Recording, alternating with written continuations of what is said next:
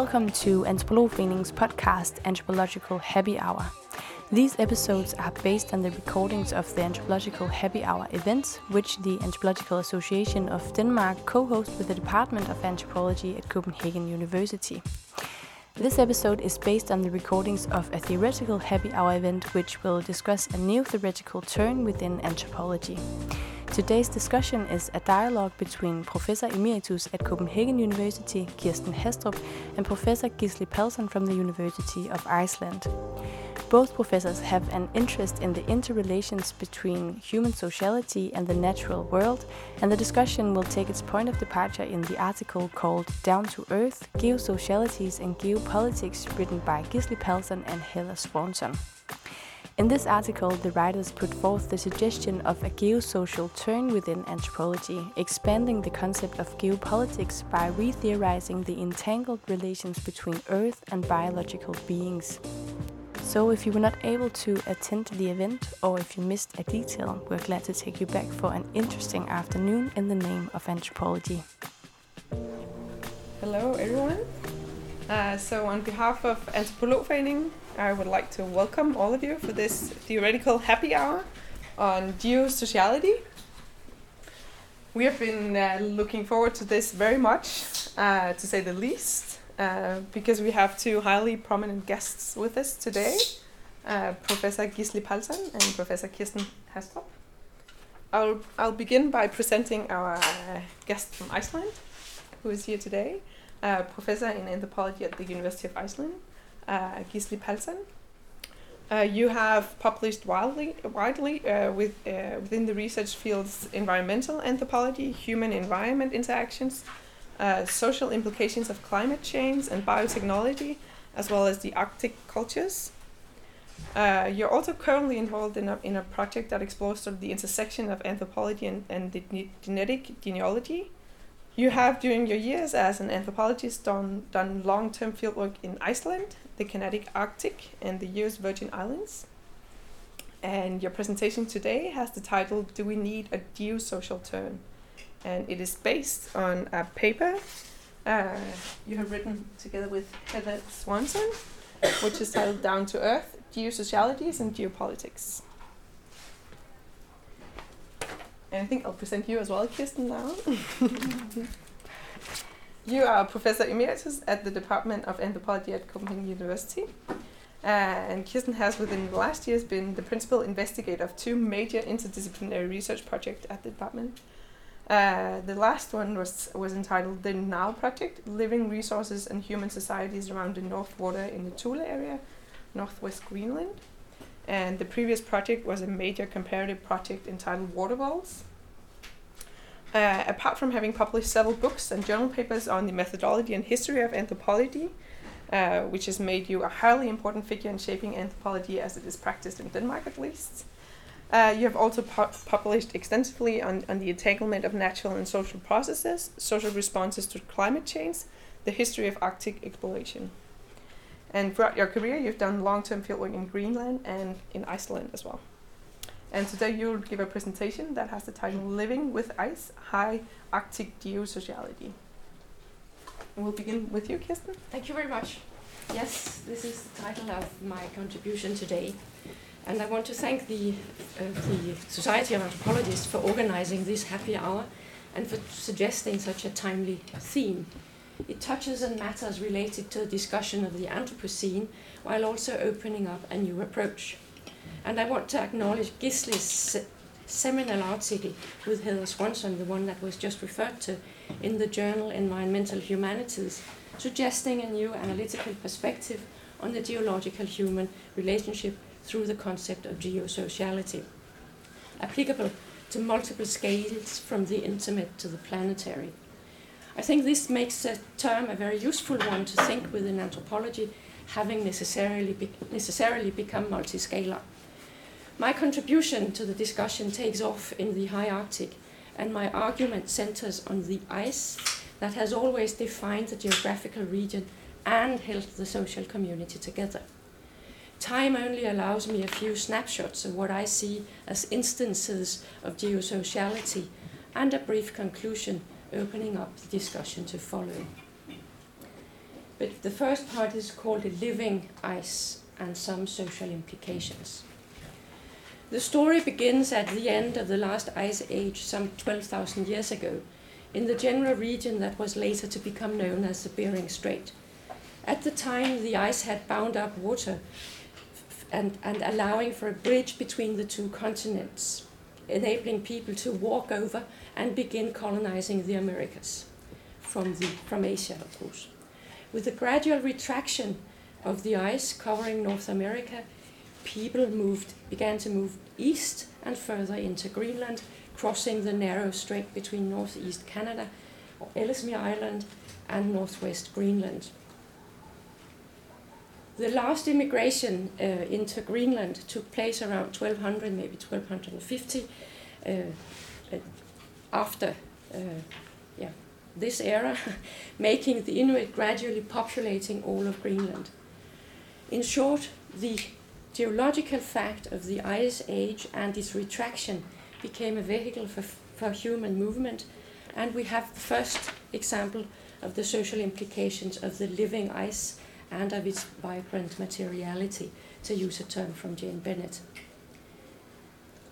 The last immigration into Greenland, the one that I mentioned before in the twelve hundreds, took place during the tail end of what has become known as the warm medieval period, allowing people to move along the Arctic coast of Canada and into Greenland and further south along the western coast of Greenland, and eventually meeting the Norsemen further south. They were still there. This line of communication was broken when the Little Ice Age blocked the passage and left the Inuit, that is the current name for the Thule people in the north, to their own devices for three centuries until they were rediscovered. And you can see the temperature uh, uh, di differences between these two periods, and yet they may not seem, seem vast in terms of actual degrees, but in terms of practical implications, I mean, they made a lot to the whole shape up of, well, of the world actually, also the Pacific Islands and all of Europe, et cetera. But we don't really know much about it. But in Greenland and in Iceland, we know a lot more than in many other places. This was all, uh, and, and these people, they were discovered in, in eighteen eighteen, or rediscovered after having been invisible for about three centuries. And they were discovered by one of the explorers, explorers that went up through the Baffin Bay in order to find a northwest passage. But anyway, this was also the time when European scientists began understanding or studying the ice, to understand the Ice Age through studies mainly of glaciers, leftovers from then in the Alps and in Greenland. This was the first snapshot, this long-term living ice that make or unmake uh, communities. For the next snapshot of the living ice, I shall fast forward to mid twentieth century, when the ice cap was to become an object of experiments in the Thule region, where the Americans not only appropriated a vital part of the Inuit's landscape, but also stole the name Thule for their airbase, a grim token of the Cold War. The airbase was designed both to defend the free world against possible Russian missiles and to cater for scientific experiments, geophysical and meteorological. Meanwhile, the settlement uh, on the, um, that had been the regional center of the entire district, of which you saw the contours before, was destroyed and people forcefully relocated in nineteen fifty-three. And they only counted about eighty people. So I mean, this massive influx of thousands and thousands of American soldiers dramatically altered the entire landscape. Anyway, the major American experiment was with, with the ice cap, of whose depth and plasticity one knew next to nothing. Despite the lack of knowledge, a construction of an under-ice city that would strengthen the bulwark against Soviet interests in the region began. It was argued that the observed retreat of glaciers and the polar warming more generally that had been predicted by scientists already in, since the nineteen thirties were a threat to the U S national security.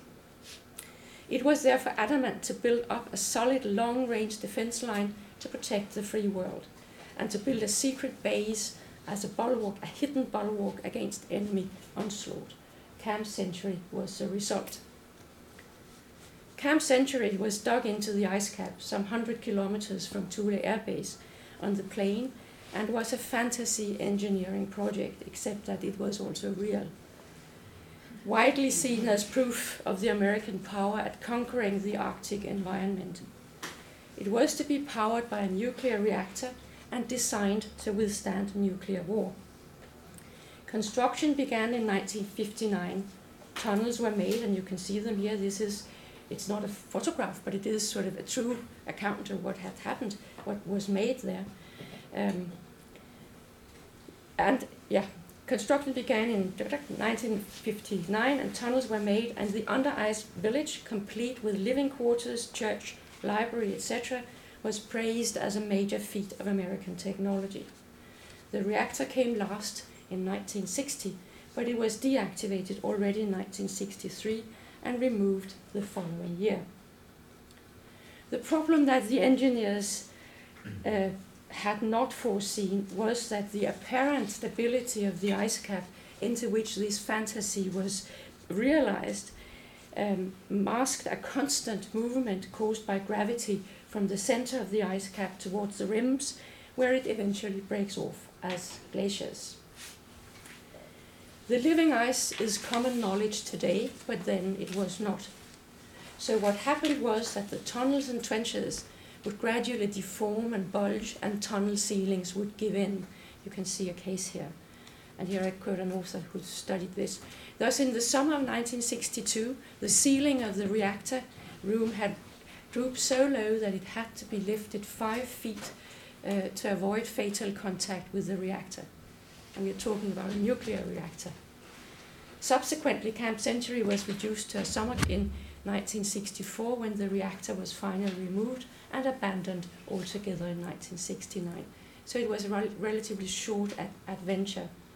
But the problem is that, of course, the stories multiply from there and remind us how deeply the heated geopolitical situation during the Cold War impinged on the global mind, barely noticing what went on, because it was so far away, it was outside of people's general interest.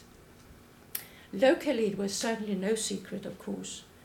Some years back, I had an extensive conversation with a seasoned hunter, and you can see us there actually at the very occasion, who had a past as a local political representative in the national government. While out camping by the ice edge for hunting, quite naturally we talked about the changing ice conditions. He said, and he was very sort of adamant and, and, and, and hard-spoken about it, that it was all down to the Americans. I mean, all the changes in the ice were down to the Americans, who had tampered with the ice cap, making tunnels in it, believing, as he said, that they could make an under-ice road all the way down to the south. That was not really what they wanted, but still, he had a point, and then he, complete, he concluded saying they were mad and they destroyed the natural ways of the ice. In other words, one shouldn't tamper with the living ice. These years, the inhabitants voiced a fear of there being nuclear waste still around in the ruined Camp Century corridors that may actually soon break off from the glacier nearing the sea. So a new social crisis possibly lingers in the living ice. And now the second part, living with ice and the meltdown of community life. Today, the global warming accelerates, accelerates exponentially in the Arctic, and over the past ten years, the changes have been rather dramatic. I mean, it began a little before, but I've followed the development over the past ten years. In a community that has lived with the ice since prehistoric times, the current changes are unsettling in a very direct sense. As the sea ice dwindles and the glaciers retreat, the ramifications of Inuit social life changes conspicuously. Now here came the map of the Thule region. They have lived and hunted all along the rugged coastline from Inglefield Land to Cape Melville, spanning some thousand kilometers of hunting ground. The sea ice has connected the more or less temporary settlements by forming a kind of highway between them for some eight to nine months of the year, where the dog sledges could go all over the place for hunting and visiting. As the all-important infrastructure, the sea ice also allowed hunters to go to the ed ice age, edge by the opening North Water in spring. Here they could uh, hunt the big marine mammals that were all important for their survival. They still go there, but as the ice retreats earlier or, and becomes more slushy, as is generally and in, is generally increasingly unnegotiable during most of the traditional season, season of Ice Age hunting, the hunt is dramatically diminished. This evidently uh, greatly affects life in the region. So again, we can see how the ge- geological development undermines social relations, so far sustained through a roaming about and a sharing of meat, of which there's far less now to share. As icefaring has become more circumscribed, the movement between the settlements has also diminished dramatically. This again has made people leave the smaller settlements, of which there are only three ones left and dwindling. People either move to the main town of Qaanaaq, at least temporarily, and then possibly out of the region altogether. That is, as they say generally, they move south. Everything is south when seen from there. People are also hit by the rapidity by which the glaciers disappear. The glaciers in the region are covered in a layer of ever more conspicuous soot and algae owing to global pollution. You're all, you're all familiar with that also from other regions. This draws in heat from the sun and melting accelerates further. And this affects social life in more directly than one would have thought. First, it undermines some of the few passages, the so-called sledge roads across the headlands, that would have relieved some of the problems of connection by way of the sea ice. Second, and somewhat counterintuitively, it affects as access to drinking water.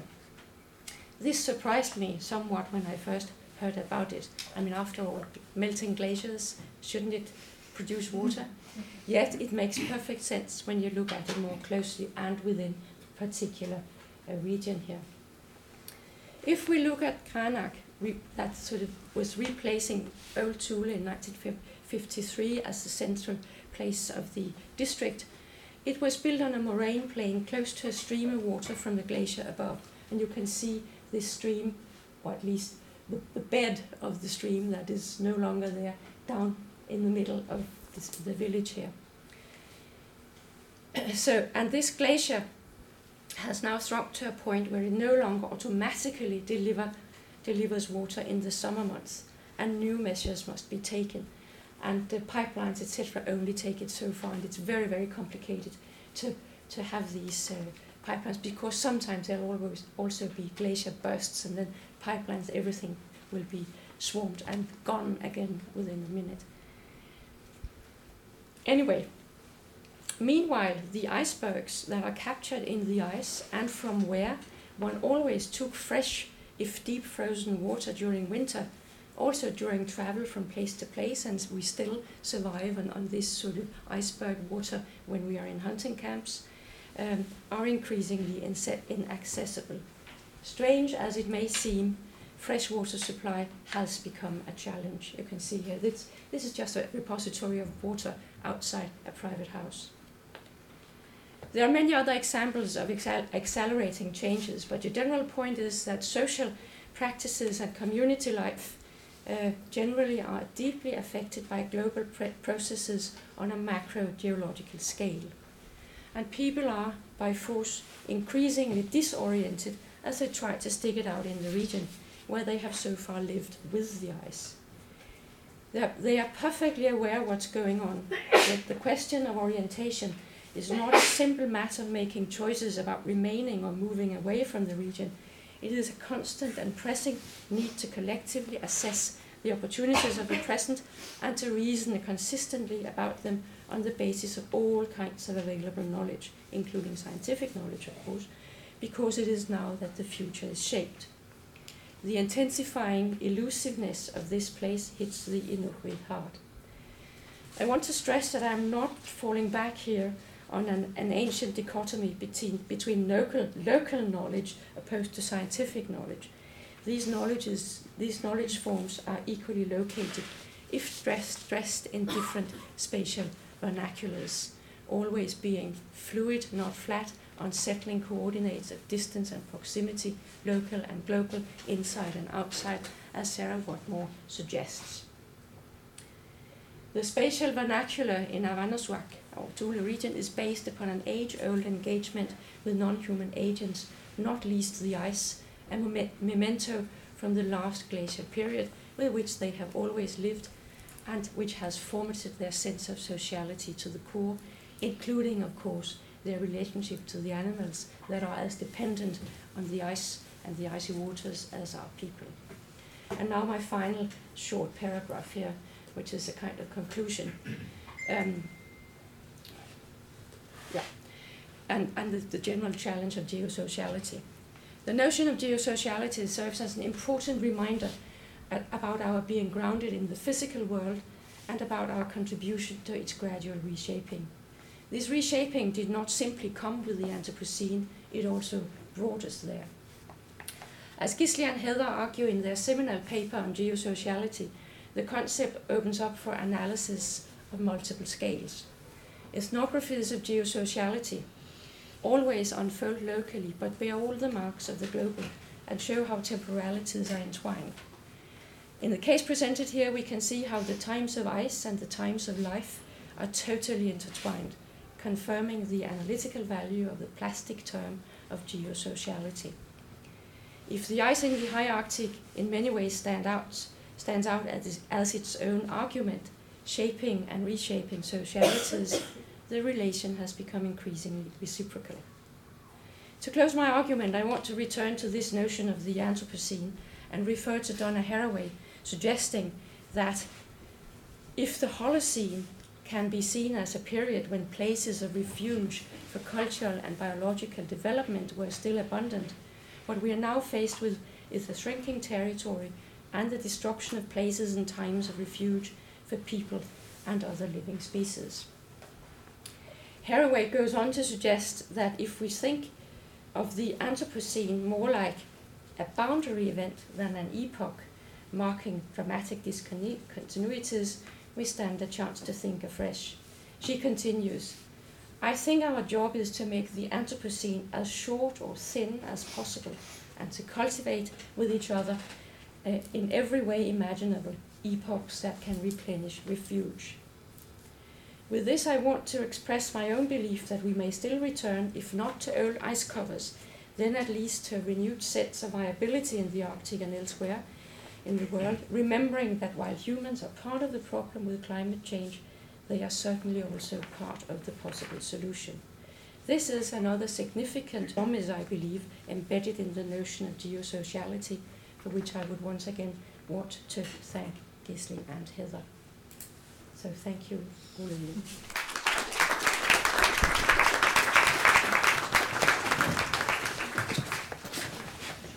Hello, everyone. It's a pleasure to be here. I'm glad to see all of you. I'm honored to be invited to this uh, forum. Could, could you speak up a bit? I think it may be difficult down there to hear. It's a good idea. My yeah. voice is normally low. So it's great to see you all, and uh, I'm honored to be invited for this forum and to have a dialogue with Kirsten about important issues. She's such an impressive thinker, and her current work on what she's presented is, is really dynamic and, and uh, overlaps with uh, some of my my geosocial stuff. So I look forward to having a dialogue with uh, Kirsten and all of you afterwards. Uh, so the key question to me is, do we need uh, geosocial terms? There are endless terms if you look at the literature. Uh, uh, material term, uh, semiotic, uh, structuralist, uh, Marxist, whatever. Why bother with a geosocial term? That's kind of my take. And, and I'm drawing upon uh, a paper which uh, has already been mentioned with Heather Swanson, who's in Aarhus. And uh, it was part of uh, um, uh, a Norwegian project organized by uh, Marianne Lien in Oslo. And, um, and I was happy to take part in that. Uh, along with several other scholars. Uh, here's uh, uh, an example of geosociality, if, if you like, a, a well-known uh, art installation by a French woman, Nelly Dan Hoyon, and uh, it's sometimes called Volcano in the Living Room. And she, and, and we mentioned this in our article, Heather and I, she, uh, uh, Ben Hayon uh, designed these uh, mini volcanoes with uh, ignition stuff and, and uh, uh, materials which is used in fireworks, and, and had them explode randomly in the living room of London.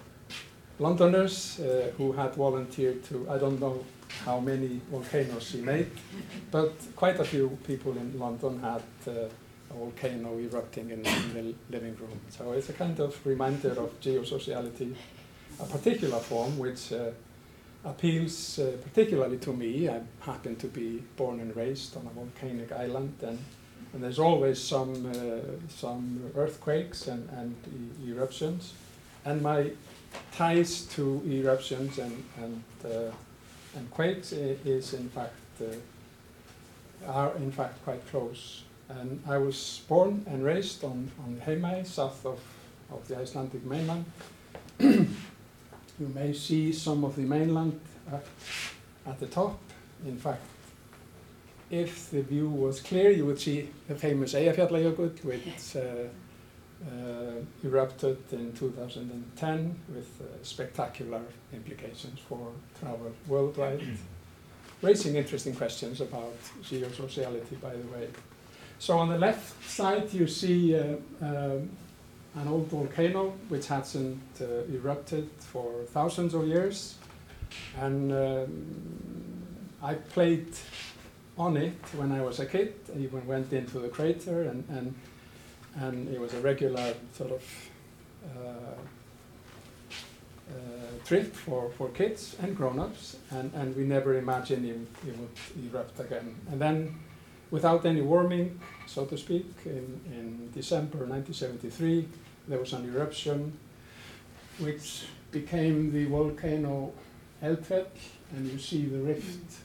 The ground would simply open and split up. You see the fishing town Uh, in the middle of the island, and, and this was one of the most important fishing towns in the country, uh, with five thousand uh, inhabitants and, and a large fleet, much of the uh, fishing export, which was the thing at the time, uh, came from this, from this harbor.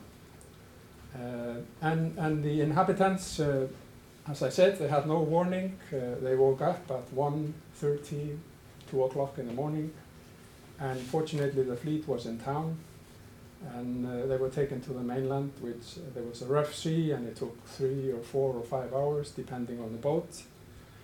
Um, and uh, I discuss uh, this eruption in, in detail in, in a new book, Down to Earth, a memoir. I've hijacked the same title as from Heather's paper, so it's uh, heavily drawing upon the theory of, if you like, of geosociality, of the framework. And um, uh, but uh, this book is uh, is uh, a personal thing, and, and, and along the lines I've, I've never written before, so it's been great fun, and it's about my own life as as a child and a teenager under volcanoes. And, and my reflections on, uh, on the closeness of, of uh, mountains, rocks, volcanoes, and, and what they mean for us, and, and, and how all of this hangs together with uh, social life, which is uh, geosociality, of course. And, and the book has been was published last year in, in Icelandic, and, and uh, uh, it's coming out in French next year, and I'm still waiting to hear from an English publisher. This is the, probably the first image that was taken uh, in the morning of the twenty-third of January nineteen seventy-three. Uh, a boy who became uh, my, one of my students in Reykjavik years later, and he showed me the image, and he took it himself. I think he was uh, age twelve. Had a fancy camera, but he was shaking a bit, as you can imagine, at uh, two in the morning, and having been woken up. Uh, but uh, it's, uh, it's a powerful image. You see the rift opening through the island. Fortunately, it wasn't through the town or the village. And the fleet is still there, so it's before people leave. And here is an image of the first uh, uh, load of people coming to the mainland, Thorlóksup. And you sense the anger, the tension, the anxiety, and uh, uh, the boy on the left, he is trying to be cool. His sister is uh, without shoes, so people grabbed in panic whatever they imagined would be relevant, often completely miscalculating what they would need going away. And they had no idea whether they would be going for one night or, or years. No one knew. So at, at this time, I was an M A student in anthropology in, in Manchester. And um, I was told by, by lunchtime that I'd been an eruption in the Westman Islands. And I said, come on, it's, there's no active volcano there. Relax. It's a misunderstanding. There was an eruption in Surtsey nearby ten years earlier. There must be a confusion. uh, but uh, it proved to be true. And, and the papers had, had this uh, on.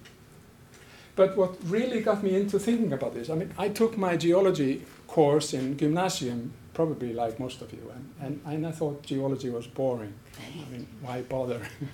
Let others think of geologic time and, and uh, mountains and eruptions and stuff. And, uh, and as I entered university, uh, social theory told me that uh, it's Durkheim and the rest, that social life was completely independent uh, of biology, plus the geos, the crust of the planet itself.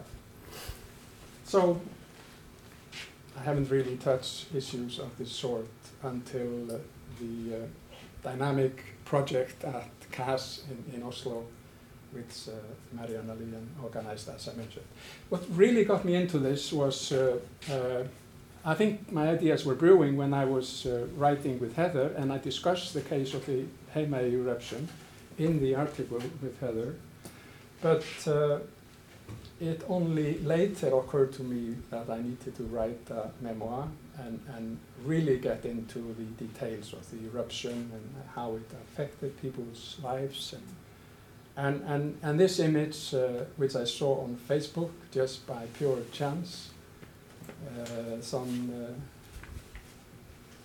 three years ago, really blew my mind, because this is the house where I was born and conceived, presumably, and raised, and uh, and um, and it's uh, the eruption started in the twenty-third of January, and and this I learned later. I didn't know the time of death of the house, as the Westman Islanders speak. But I learned later that this was second of April. I could see it in the newspapers. So uh, after several weeks of eruption, uh, people imagined this house and many others in the eastern part of town would be safe, but, uh, but there you go.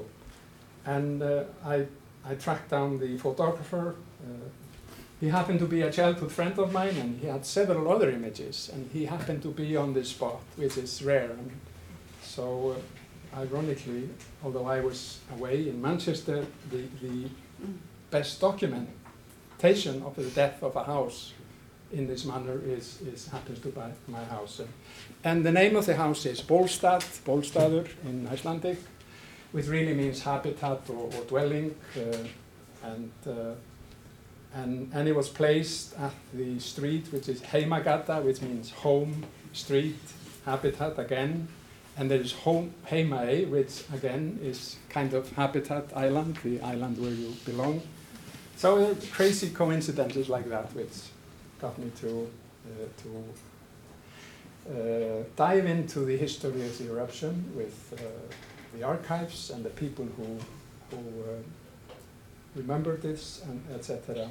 And I showed the image to my mother, who was alive at the time, and, and my siblings. They were all, and we were all stunned. I mean, it was a shocking. I was watching the, the television or the computer screen with tears in my eyes, and all of them.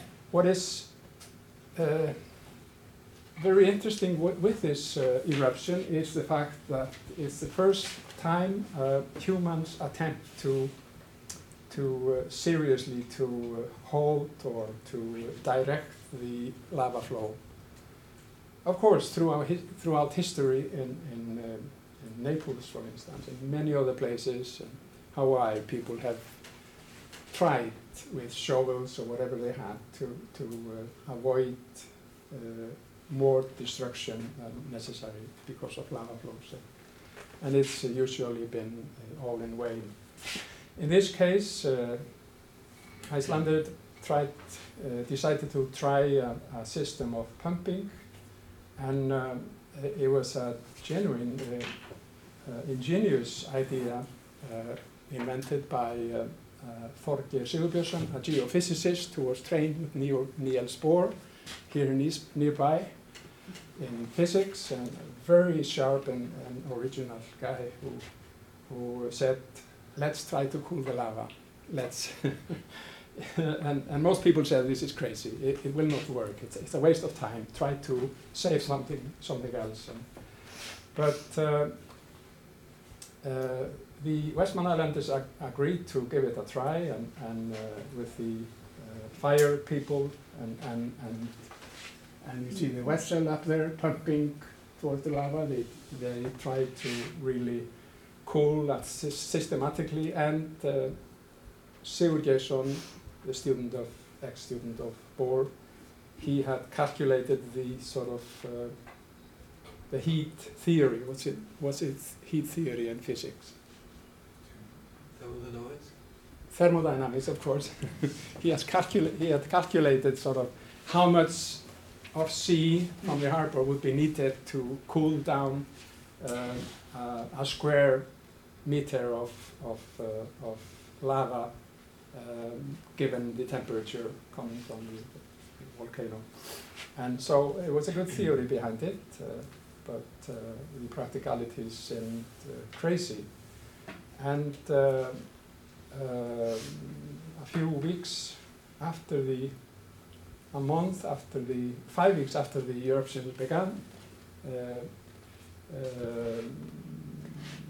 forty pumps from the U S Uh, Navy were imported to Iceland by, by air, and uh, you see them to the right, forty of them massive diesel and, and petrol engines pumping uh, seawater from the harbor and then onwards to the lava, systematically where cooling really might matter.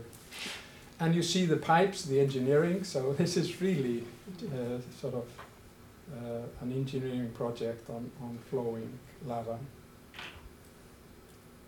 And in the long run, it worked. Uh, it did visibly freeze the lava flow and, and the front, and prevent uh, or and protect part of the part of the houses of the community, and save the harbor, which was the main thing. Without the harbor, uh, without the cooling, possibly the harbor would have closed, and without a harbor, this community would be dead, and uh, a huge fragment of the, the economy and fishing industry would be gone. So you see the, the scale of pumping, and uh, um, I said that uh, the eruption had happened uh, overnight without any warning, and it's practically true. Westman Islanders had no clue.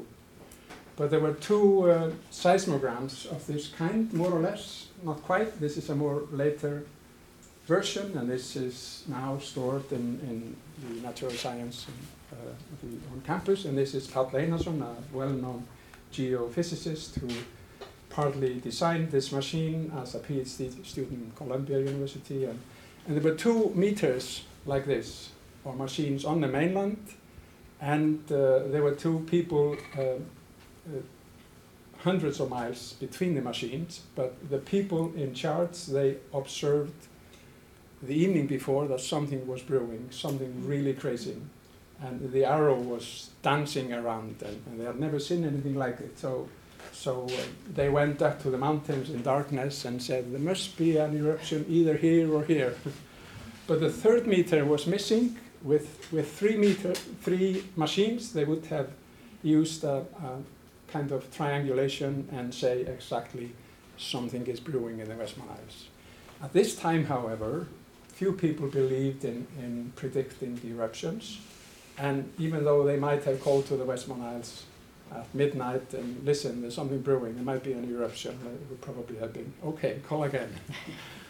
and, uh, but it was, uh, uh, now on hindsight, this, the, these uh, two persons in charge, they were convinced there would be an eruption.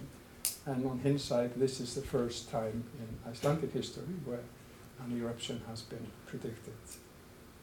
So, to finalize uh, uh, the geosociality take, uh, there are lots of concepts around. There is geologic intimacy, which Halperin used, and so reasoning that sea is akin to uh, mountains and, and volcanoes, et cetera. Some people speak about the geologic turn, material turn, neo-materialism, et cetera. And uh, Heather and I use geosociality as a kind of umbrella. I mean, uh, it's not, not particularly uh, original. It, I mean, others have been doing this with other concepts, but it's handy, and why not? And uh, and uh, I think that geosociality is, is very important uh, in the current age of the, the Anthropocene, as Kirsten was arguing. The crazy times uh, uh, characterized by growing human impact on the planet demand that we, we think our relationship to the planet in, in new terms somehow. And uh, one of the points to mention is that uh, we seem to be literally manufacturing eruptions. Uh, it's not a joke. Uh, the, uh, the glaciers are, are melting. Uh, that reduces the pressure on the crust. It's opening up with quakes and, and eruptions. And geologists think they have already seen examples of, of that manufacturing of eruptions. Uh, and uh, it's part of global warming. So uh, my conclusion, yes, we need to reboot in, in these crazy times. We need to uh, uh, rethink our social theory to, to open up for, for uh, for chaos, and, and the question now is how do we realign this stuff? Thank you very much.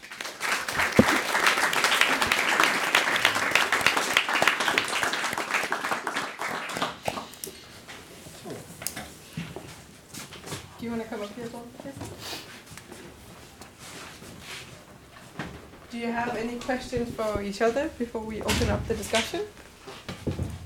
Can I just make one point? Sure, absolutely.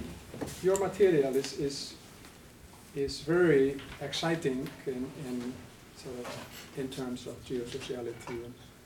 It's uh, the uh, drilling into the glacier mm-hmm. in sort of for Cold War purposes is a spectacular example of geosociality, if you like. Plus, of course, uh, the uh, melting of, of the uh, ice, which is a long-term process of global warming last century. So mm. in two senses, on, on, a, on a short term, yeah. I mean, since the Second World War, Cold War, it, it's, uh, uh, the geosocial impact is there, but, but the longue durée for the last couple of centuries, depending on how you define the Anthropocene, you, you also have geosociality, yeah. sort of spectacular human impact on the On the crust. Yes, it is quite amazing actually, and I would go on to say that what um, what I would have liked to address more uh, deliberate or, or more um, yeah what I would like to have said is that uh, that uh, perhaps the Anthropocene is not such a good term anyway, because I mean, when did it truly begin?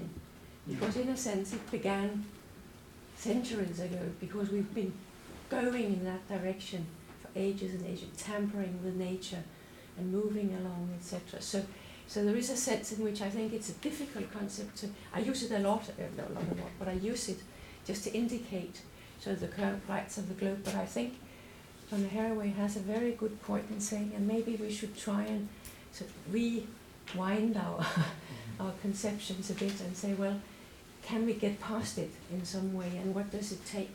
We cannot, we can never, I think, delete the prints, the footprints we have on the globe, but can we perhaps diminish their impact? So in a sense, so I think there's some hope in, in that particular piece of writing of ours. Uh, just like I think there is hope in, in sort of bringing the natural and the social sciences in closer contact. I think that is very important these years. I mean, just social and natural sciences, I mean, they do overlap in many ways, but I think it is very important. But, uh, you know, I, uh, well, I, I really like your Heimaey stuff as, as what you've done else, but I have a question to your presentation here, and that is the, the role of art. I can see the pictures are very nice, and uh, I like the idea that, that people sort of made pictures just ahead of the catastrophe, and thus already, in a sense, predicting them. I mean, that's at least what you suggested. But but does art? What does art add to the anthropological understanding? In a sense, I mean, I may be art blind, but I mean, it is a serious question because it comes art comes up all over the place mm-hmm. in these years, and and I would like perhaps to discuss that a bit further. I mean, we don't have we we don't have any art in in the high Arctic except for the small bone figures that people mm-hmm. cut out, and then of course the beautiful sealskin clothing and and and cush cushions. But, but there's not this. And so it's part of who they are. It's part of their biology. It's part of of the sort of intimacy with non-humans. But but but art mm-hmm. as such. I mean, I I need to be enlightened. Me too. um, I came to Copenhagen from. Uh, big conference sure, in, yeah. in Naples mm-hmm. on, on the theme Cities on Volcanoes. And it was mostly geophysicists yes. and volcanologists and reflecting on Vesuvius and Pompeii and Herculaneum and the rest of it. But there was a session on, on arts and science where I gave practically the same talk. And there were a few artists and, mm-hmm. and humanities scholars who were uh, playing with uh, art somehow. Um, I think uh, uh, artists can can open windows. And I think uh, Ilana's concept of, I don't know when she draw, made the pictures and, and went to the Westman Islands. She went again ten years later, so every end of a decade she visits, so uh, twenty years ago, maybe. And uh, uh, she's been reflecting on, on, on this through her artwork. It, it, it appeals to people, and um, and somehow it brings the, the earth closer.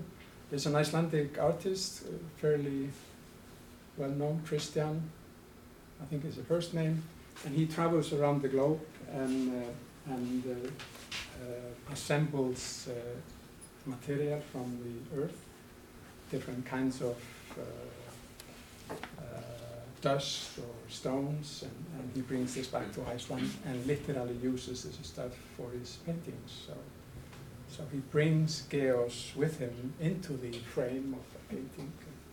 I think uh, conceptual work like this uh, mm. can inspire some uh, geosocial thinking. It's, it's yeah. not uh, yeah. not uh, heavily theoretical, although in Ilana Halperin's case it, it is. I mean, she is fleshing out the concept of geologic intimacy. Yeah. And uh, and this artwork has kind of inspired me. Uh, I, I began thinking after reading and, and looking at Halperin's words, I began thinking, what would be my volcano? So I looked for my closest kin in terms of age class. And I found there was a lava flow from Mount Hecla, which erupted in nineteen forty-seven, two years before I was born. So probably at the time my, my parents were getting engaged and falling in love, et cetera. And, um, and, I, and I found the lava of nineteen forty-seven, and Hecla happens to kind of spread different layers of lava over the hundreds of years. And, I don't know how many layers, fifty or something, eruptions fairly well documented, and sometimes they overlap, et cetera. But I found my lava, and and I drove to the lo next farm and, and told the, uh, the local farmer, can you show me my lava from nineteen forty-seven? And, and he smiled and said, yes, go there. And I walked on the lava with my siblings and friends, and, and it was a, a, a nice day tour. And again, a reminder of our closeness to, to the planet.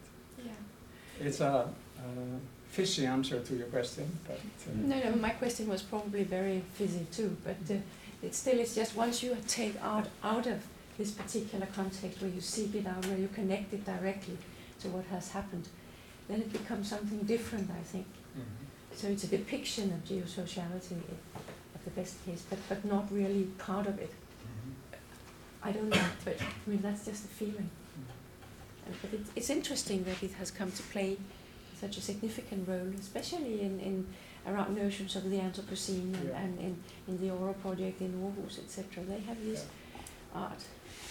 I think artists. Mentioning the, the yeah. Anthropocene, mm-hmm. it's, it's uh, terribly important now. I mean, you have art installations all over the place, mm-hmm. I mean, on the Anthropocene and humans and the Earth, et cetera. So it's a so way it of mediating be, knowledge. Yeah. Yeah.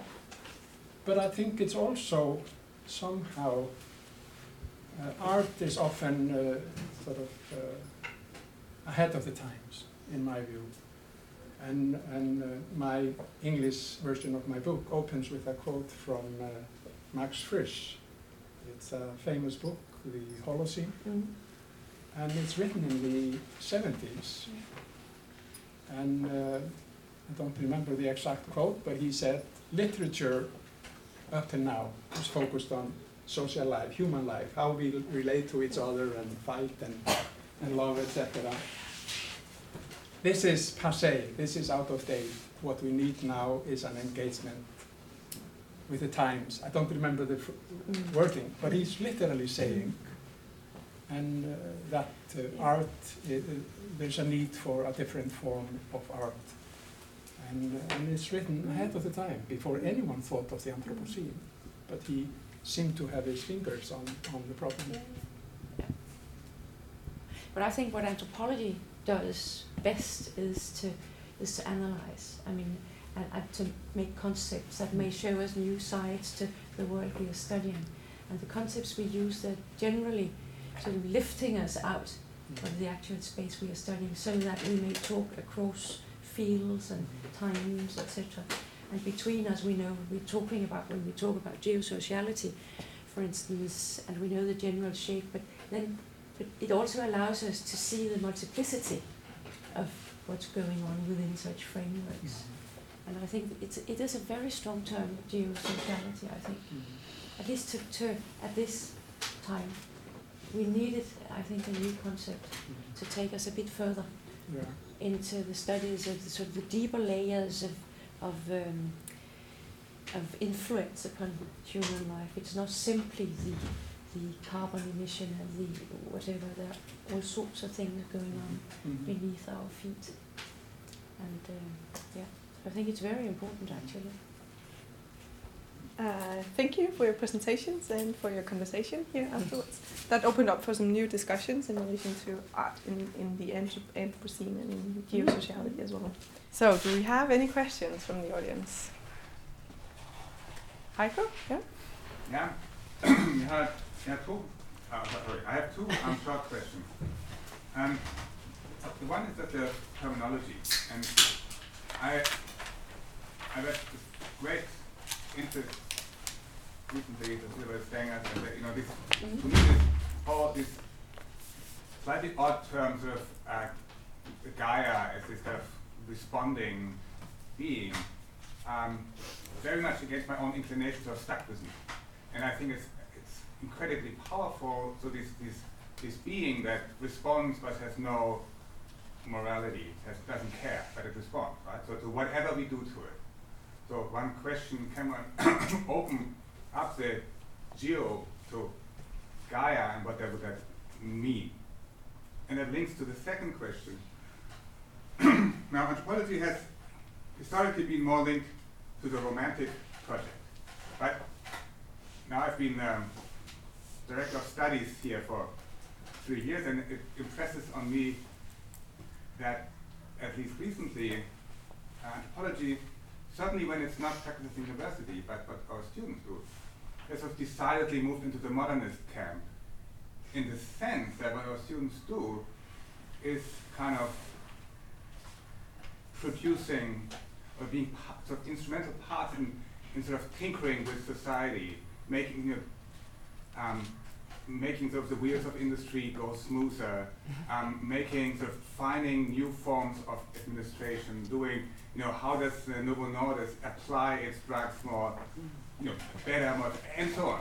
So th that is the domain of anthropology today, right? So it's very much a modernist project of improving society. Now, and I think if you put these two things together, then I think that anthropology has, as it expands, right, it, and as it becomes more practical, is at the forefront of how we live in this world, and, and trying to kind of um, manipulate, improve uh, how we live mm-hmm. in this world. And so the question then becomes, right, can we take your discussions that are, you know, so evocative in Iceland and Greenland with the volcanoes, with the icebergs, that's, they, can they reach all the way to Denmark, which also has remade itself in the last hundred years in very close interaction mm-hmm. with nature, um, although it's not so spectacular. So, so these two questions, you know,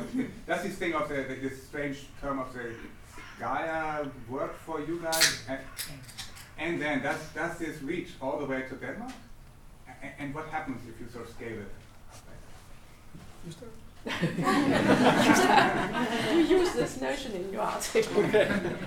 I connected very much to Latour, but let's hear what Gísli says. Yeah, the Gaia thing, uh, I used to think uh, when some, some of my colleagues were speaking about Gaia some ten, fifty years ago, I mean, this is too romantic for me. I mean, forget it. It's uh, like uh, the passion for indigenous knowledge sometimes.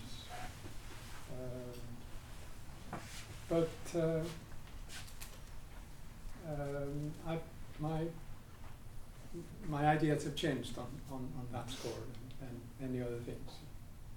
And I think uh, there's a growing uh, uh, consensus that Gaia may may be useful, like the Anthropocene, mm-hmm. Gaia, the, the notion of the Mother Earth, where everything hangs together, and with geosociality, you, you simply add human life, which has been seen to be on the top of the crust. Mm-hmm. You, you mm-hmm. add it to the mm. to the real thing, mm-hmm. and uh, see it as a whole, and and, and uh, I think it actually makes good sense. Mm-hmm. And it, it invites uh, lots of questions, like the notion of the Anthropocene about mm-hmm. agency and, mm-hmm. as you say, and who's in charge and what can we do. But, uh, and interestingly, hardcore geophysicists are now speaking about Gaia seriously. Mm. And, and they would, I mean, decades ago, they would abandon this romanticism and mm. stick to the minerals, the, the crust, et cetera. Mm. The hard, really hard stuff. But uh, some of them, I, I've forgotten the names uh, at the moment, but uh, I have some of this stuff in my, mm. my book. Mm-hmm. And uh, one of the arguments is that, you know, the theory of tectonic plates, and uh, we tend to think about the crust of the planet as a, as a dead thing, or maybe it moves. I mean, the tectonic plates move, we now know, but one of the geophysicists has been arguing that uh, it's not as simple as that. It's not uh, that the crust is there with its plates dancing, and then you have life, bios, uh, et cetera. In fact, uh, fragments of early life, uh, microbes and stuff mm-hmm. like, like that, act as lubricants for the tectonic plates mm-hmm. way down into the crust. So this notion of, of sort of the old-fashioned notion of Gaia or the material world um, as the thing, although it may be dancing, then with the bios on top, microbes, mm. humans, and the rest of it, and social life. It's, it's all being re rethought, so I think uh, Gaia may, may, uh, may be useful. Yeah, I would like to, to add to this uh, that uh, Latour has suggested the notion of Gaia for, for the Anthropocene Earth now, because now we know that the Earth is a living thing. It's not a simple sort of objective bundle of stones and magma and, and what have you. And then, as Gísli said, with humans and other life forms on top of it, it's all connected. And I think in that sense it makes, it makes uh, perhaps some sense, but I don't know what it adds to speaking simply of the Earth as a living thing. And to me it has sort of a slightly artificial, mm-hmm. sort of romantic, powdery flavor, which I really resent normally. I may be prejudiced, but, but uh, and I also, I mean, I saw Latour made a sort of a road show with a performance called Gaia that I saw in London some years ago. It was awful. Because it didn't it didn't succeed in conveying sort of the the actual sort of the, the strength of this concept. It became very superficial again, art, but uh, but not. I mean, it could have been better, but I mean, it, it sort of fizzled out, and and then he was called in to sit and explain everything on stage afterwards. So I thought, uh, well, yes. So it's not exactly my cup of tea, and maybe Anders may have a different analysis. No, no, the show is awful. Good. Have a different uh, idea about the tourist concept, but that's where I first met it in recent time, and then sort of slightly discarded it, because I think the Earth is good enough for me to speak about. It's big enough, living enough, full of enough people and, and animals. But I think the other part, the other part of your question, we can return to that in a general discussion. The other part of your question about us educating stu- students to go out and affect life, mm-hmm. and, and sort of make differences and tell people what to do, it is indeed a very intriguing thing to ponder. Because I think, being sort of an old timer, mm-hmm. as an anthropological teacher, I mean, people should, fir- should first have basic concepts, that should have a sense of the theory and method and what have you. And then, of course, afterwards they can do whatever they, they want. But anthropology in the scientific sense, I think, is very much about theories and uh, field work, sort of close ethnographic attention to details. It need not be ages and years and years, but, but this paying close attention to details before suggesting theories or practical solutions. So I think many of these young anthropologists or older ones that should go out and affect the world, they do it on basis of, of solid anthropological analysis, and then of course it's it's perfect. I think anthropologists, I mean, I love anthropologists. I mean, it's a sort of an occupational hazard, but but I think really they, we might potentially make a difference, which is needed on many scores.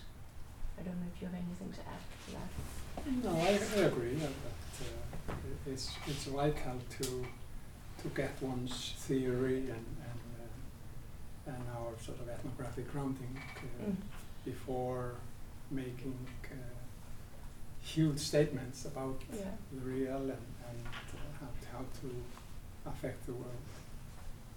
On the other hand, uh, life out there impacts on us on, on all levels, as mm. as children, grown-ups, students, professionals.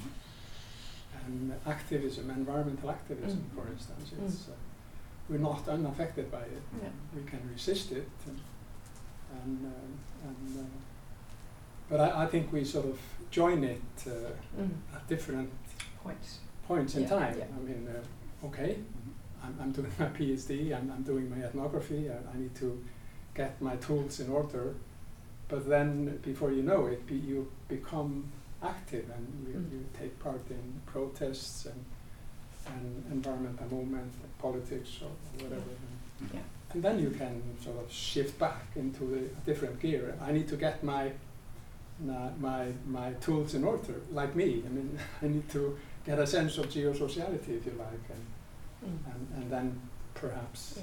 return to um, the real world.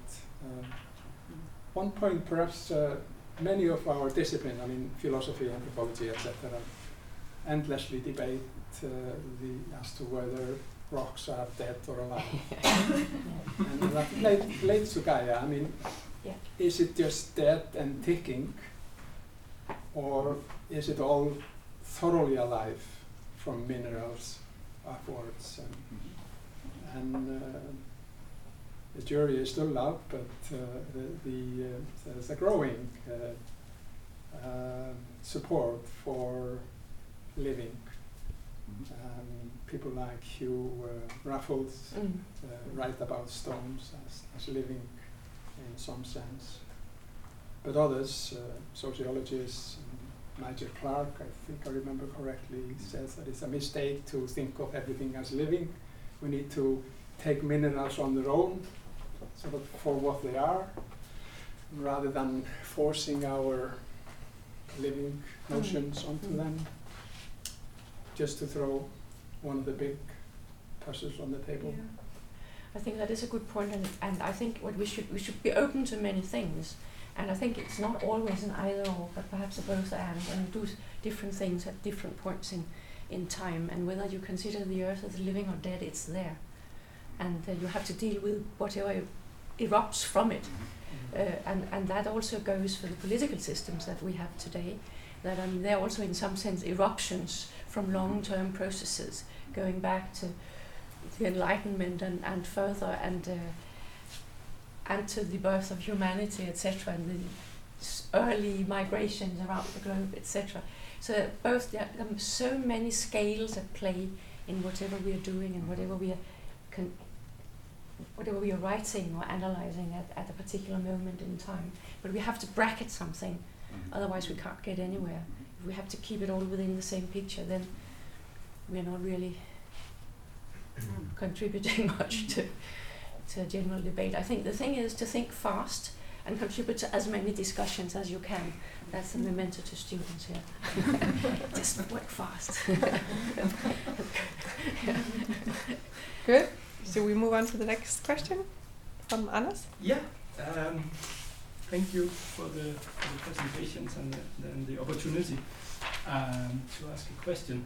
Um, of course, uh, I would have asked about Gaia, but then, then I won't know. I actually want to ask a question, which is also a little bit of a statement, maybe on the art stuff. Let's see. Uh, yeah, um, I, I, I know you have um, prejudice there. Yeah, well, um, I was really struck by this first image that you showed, the, the volcano in the, in the living room. And my fifty cents of art analysis here would say that, of course, what's going on here has to do with something we could call surprising or disjunctive or uh, unlikely scales.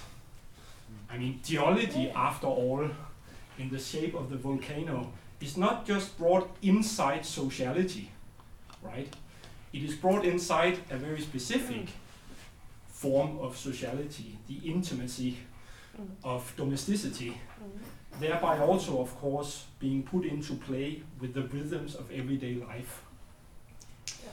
I think that's an extremely interesting conceptual statement and provocation for further thinking about what something like geosociality might mean in the first place, given, as you have stressed many times, Kirsten, that there are indeed many scales at mm. work, therefore also many forms of geologies, many forms of socialities, which rub off and with and within each other in various kinds of ways, all the way from the bodily to the planetary. Mm. And of course, the, the work is not just saying that, it's, it's committed, let's say, to a particular mm. staging of that, right? So it's committed to staging geology inside sociality and a particular form of sociality, perhaps in the vein of the geological intimacies that you were talking about. So this is just a little bit of a statement and perhaps a little bit of a provocation for you to sort of think with that work mm-hmm. and the statement it's making does, yeah. and, and, and, and, and, and, and try to play with where that might take the notion of geosociality. But that's exactly what they do in these articles. I'm just a little... I'm just reading the article. But um, yeah, anyway, I take your point. I'm not exactly convinced, because then again, I mean, in contrast to written analysis that can circulate much wider, these little art pieces in, in confined spaces, they may make somebody think, but most people, I think, would, wouldn't know about it. I mean, the reason we know about it now is because it's been published within an article where it makes sense. But, but generally, I think that it's it's more difficult to reach out to a general public with art than with the written word, and perhaps all sorts of of uh, performances, et cetera, that are live and, and and kicking and sort of gather people around themselves. While these sort of solitary artworks in people's private homes, they may be nice and they may be good to think with for the people affected by them, but most most aren't. It's, I don't know, you may have a rejoinder to that. Mm. I think the uh, it would be uh, inefficient environmental politics to, to put these artificial volcanoes in living rooms and, and millions of homes. And something else should work faster and more efficient. Yeah. But it may nevertheless ignite. Yeah. Ólafur Eliasson, whom many of you will know, yeah. uh, had uh, several cubic meters of ice uh, planted on, was it in Paris? Yes. As yeah, an installation, yeah. and had it melt in front of people's eyes. And, and no doubt thousands, perhaps millions, knew of it and, and sort of brought in the Arctic, I mean, mm. the ethnography yeah. the, you describe in your works and, and uh, making it more real. Yeah. Um, but, but then again, uh, we have all the evidence, and then we have the uh, heavy machinery of the Trumps in America and the environmental agency reversing everything. Now you you are free to uh, to set methane loose into the atmosphere and to extract oil and et cetera. I mean, these guys know all the evidence. Mm. To them, it's just mm. at least official mm. fake news. Mm. So, environmental politics is yeah. amazingly tricky and complex at the time. Yeah. I would like to add just an anecdote to this Paris um, uh, meeting there, because they also brought in three hunters from Ghana mm. in the, all their gear, their sort of skin clothes, and they brought. They would have had. them to take dogs and sledges, but they'd simply forgotten that there was no snow nor ice on which they could ride, so they were just left there in some street. Somebody took some pictures, and that was all that was heard of them, and they went round in their sort of bearskin trousers for days in Paris, just on eternal exhibit without no one noticing them. Really, except they were weird, possibly insane. So it, that was one installation that didn't work. Everyone we know was a big deal.